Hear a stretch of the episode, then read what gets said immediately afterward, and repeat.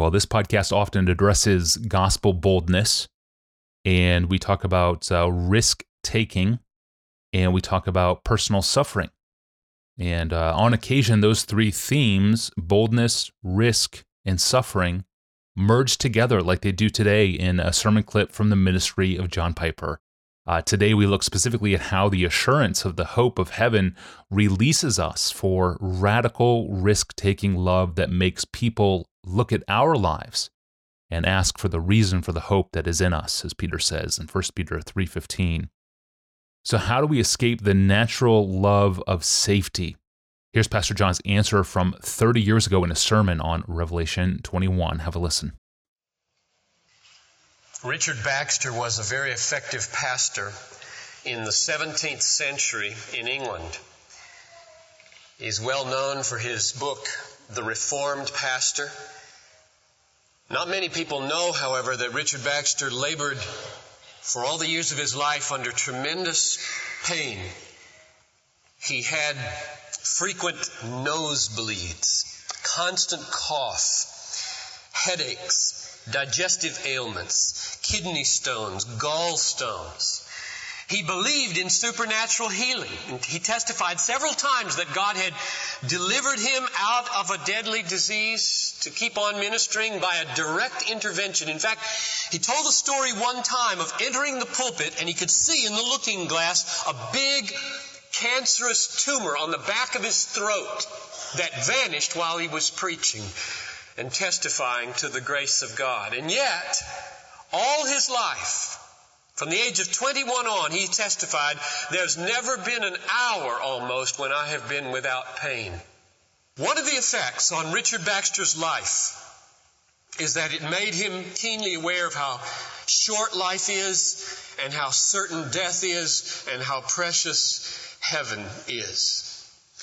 When he was 35 years old, he became what he thought was mortally ill. And he was on his bed and he thought he was dying. And he formed a habit which, as it turned out, lasted for 40 years because he didn't die. And the habit was meditating a half an hour a day on the glories of heaven. And the reason he formed this habit and maintained this habit is because of the profound effect that it had on his life, keeping him awake to the things of God and to the brevity of this life. He wrote down those reflections in those days, and they became a book called The Saints' Everlasting Rest, which is still in print 300 years later to testify to the power of this man's vision of what he had seen, of God's glorious hope for the believer.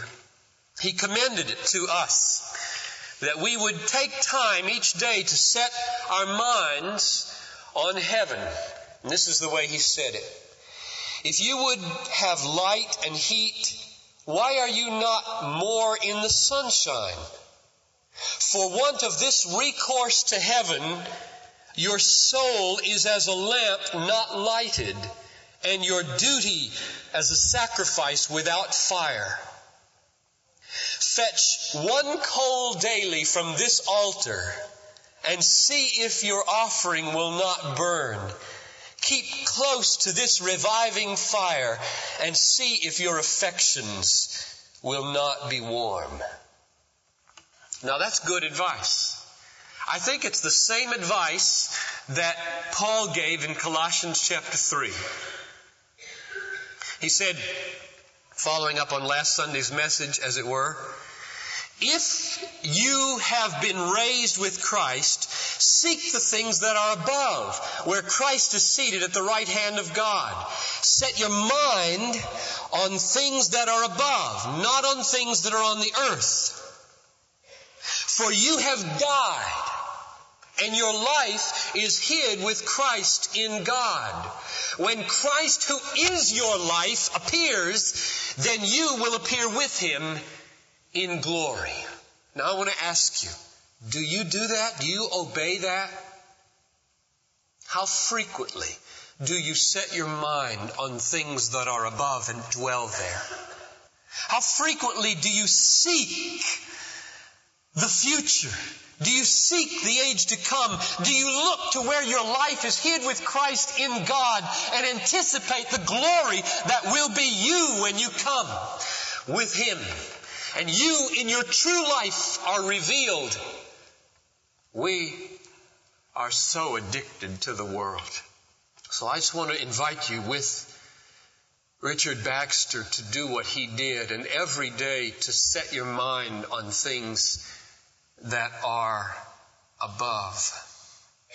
And I want you to re- repudiate with me a lie that goes like this. Well, if you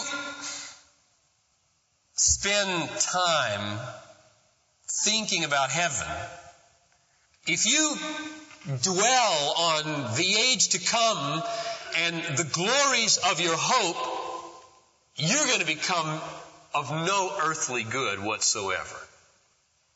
Now that's a lie. It's a common one. I think exactly the opposite is the case.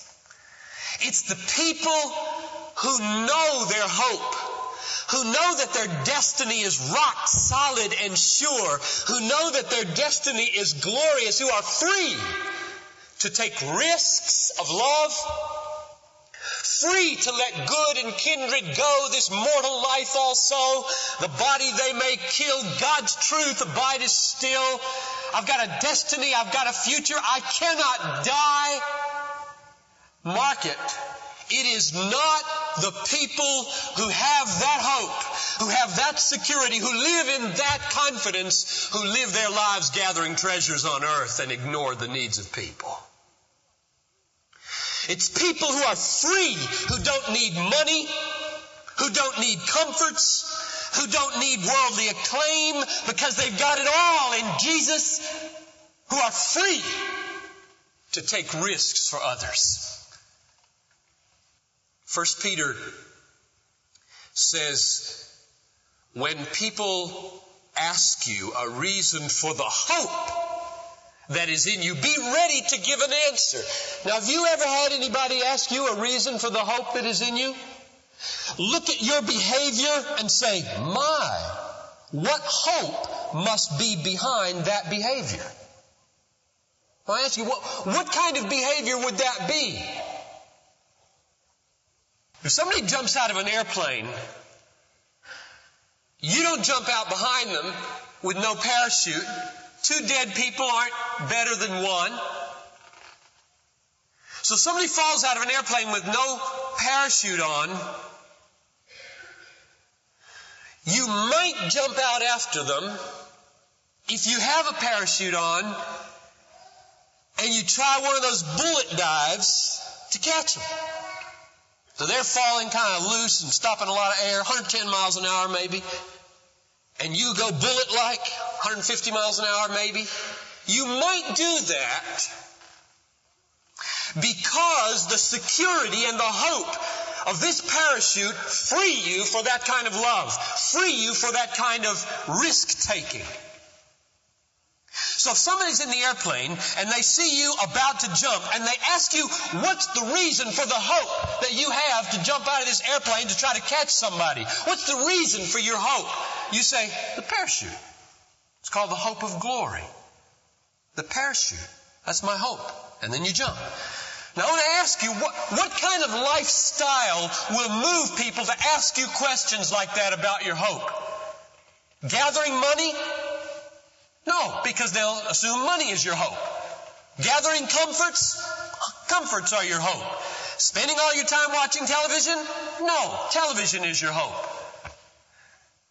Hope frees for a radical new lifestyle. So I want to call you with Richard Baxter and I want to call you with the Apostle Paul if you have been raised with Christ. If your life is hid with Christ in God out there, secure, it's done, absolutely. You cannot die. You cannot lose. If it's that sure, I want to invite you, set your mind on things that are above. Seek the things that are above where Christ is seated. Let your mind dwell on the glories of the age to come. And you know what will happen? You will become a free person. And free people are dangerous people to the kingdom of Satan because they don't ask cautionary questions about what it will cost in this life. They throw that to the wind and they love and they sacrifice and they go and they serve and they change the world, this world, of all things. Of all things. Can you imagine that? People in love with heaven are the ones that are free to change this world. Amen. Heaven changes our lives uh, if we truly believe. That powerful clip was pulled from John Piper's sermon on Revelation 21, verses 1 to 8. It's titled, Behold, I Make All Things New, and it was preached 30 years ago on April 26, 1992. Uh, this clip was sent in by Brittany, a frequent listener to the podcast. Thank you for this clip, Brittany. Appreciate it. And thank you for listening to today's sermon clip. All our clips are now crowdsourced uh, you tell us what bits of Piper sermons changed your life, and we share that clip with the APJ audience. If you've got a clip, email me. Give me your name, hometown, the sermon title, and the timestamp of where the clip happens in the audio, and tell me how it impacted your life. Put the word clip in the subject line of an email and send it to me at askpastorjohn at desiringgod.org. That's an email address, askpastorjohn at desiringgod.org.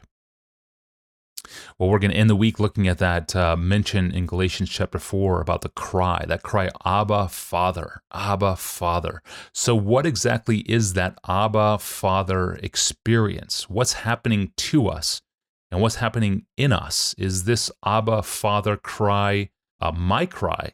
Is it the Holy Spirit crying in and through me? And uh, does this text, this cry, apply to the struggling believer? Uh, there's a lot to talk about when Pastor John is back in studio with me on Friday. I hope to see you then. Thanks for listening.